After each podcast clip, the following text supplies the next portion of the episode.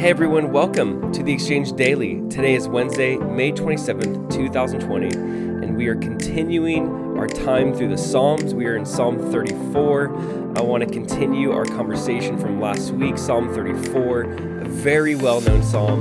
A psalm, as I mentioned last week, where David wrote after he had to do something kind of insane. He was fleeing from King Saul, he goes to another kingdom, people begin to recognize him and in order for him to stay alive, he has to act like an insane person.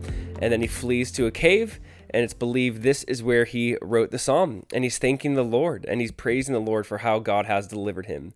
And I want to look at specifically uh, Psalm 34, verse 8. Psalm 34, verse 8. It says, Oh, taste and see that the Lord is good. Blessed is the man who trusts in him. Oh, fear the Lord, you his saints there is no want to those who fear him. Taste and see the Lord is good. Um, probably like many others, I've been tasting a lot during quarantine. I've been eating a lot during quarantine. Got to get that quarantine weight off soon. Uh, but I love to taste. I'm a foodie. I love to taste and see. There's just something about it. The, the order of this psalm is important. It says, Taste and see the Lord is good you know, first you taste, then you see. Not, hey, see and taste. You know, again, it goes back to that that truth of just um, where people say seeing is believing, and really the scriptures say believing is seen, and it's saying that taste and see the Lord is good.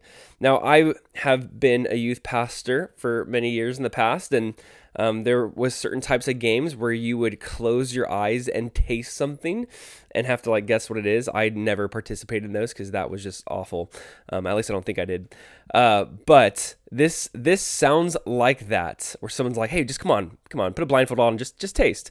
And it kind of sounds like I don't know if I want to do that. Um, there is something to just bringing someone with you and saying, "Man, taste and see." the Lord is good. Like you need to taste and see and experience this yourself. Taste and see. You know, if you've ever been to a really good restaurant, there's just something about wanting to tell everyone about that. Like you've tasted and you've seen and you've experienced, and like, people need to know how amazing this is. For me, there was this place I absolutely like loved called La Mia Focaccia. Um, and I feel like it's like a little hole in the wall place that I found and it was the best Italian sandwiches I've ever had. And so I, I probably took over 100 people with me over a period of years. Um, I love that place. I mean, I tasted, I saw it. I'm like, people need this in their life.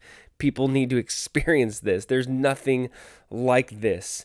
And this is kind of what happens when, when you really have tasted and seen the Lord is good. You, you just want to tell everyone. You need to tell everyone. There's something about everyone needs to know how good this is. There's just something about it. See, this word taste, it doesn't just suggest like nibble or like a little, you know, taste, a little bite, but it really is is talking about like enjoying and consuming and taking in. It's a taste that, that just leads to more um, there is a verse in First Peter 2 where he says, uh, lay aside all malice, all deceit, all hypocrisy, envy, evil speaking, and as newborn babes, desire the pure milk of the word that you may grow thereby, if indeed you have tasted the Lord is gracious. So here's this idea if you've tasted that the Lord is gracious, if you've truly tasted that there's no one like God, that when I deserved judgment, when I deserved justice, when I deserved those things, He took my judgment. He was a just God who also punished the sin. And He didn't just show me mercy and say, okay, you're forgiven, but He shows me grace on top of that. And He said, and, and Peter's point is if you've tasted the Lord is gracious, lay aside that just gross hypocrisy and envy and lying and evil speaking and as just babies desire the pure milk to grow.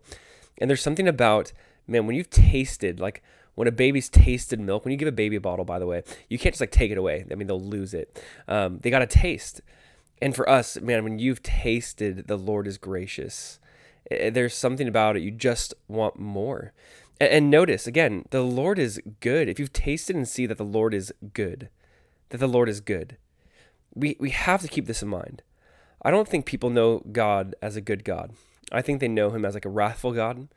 a God of vengeance and anger, and He is a God of wrath and justice and vengeance. And honestly, that side of God is a beautiful thing. Um, when you've experienced a lot of pain or unjust things in your life, you want there to be that wrath. You want there to be judgment. There's something beautiful about that. There's something incredibly good about that. But at the same time, we got to realize God is just good. God is good. He's good. What His plans for you are good. He is good. I think just how you and I view God has to uh, change dramatically. And it just says, man, you've tasted and seen the Lord is good. Blessed is the man who trusts in him. And, and fear the Lord. He says, "He he's a call to fear the Lord, all you as saints, all you believers. And it says there's no lack to those who fear him. There's no lack. It doesn't say they won't lack anything. It just says that the, the context is they shall not lack any good thing. That they shall not lack any good thing. That, that is so important because when we look at it as whatever it is in life I'm experiencing, um, knowing that it, it's God's in control, knowing that in His perspective, maybe not mine, but this is good or necessary for me. Guys, we're not going to lack. Faith is not demanding that we get our way. Faith is trusting in the loving kindness, in the perfect wisdom, in the character of God.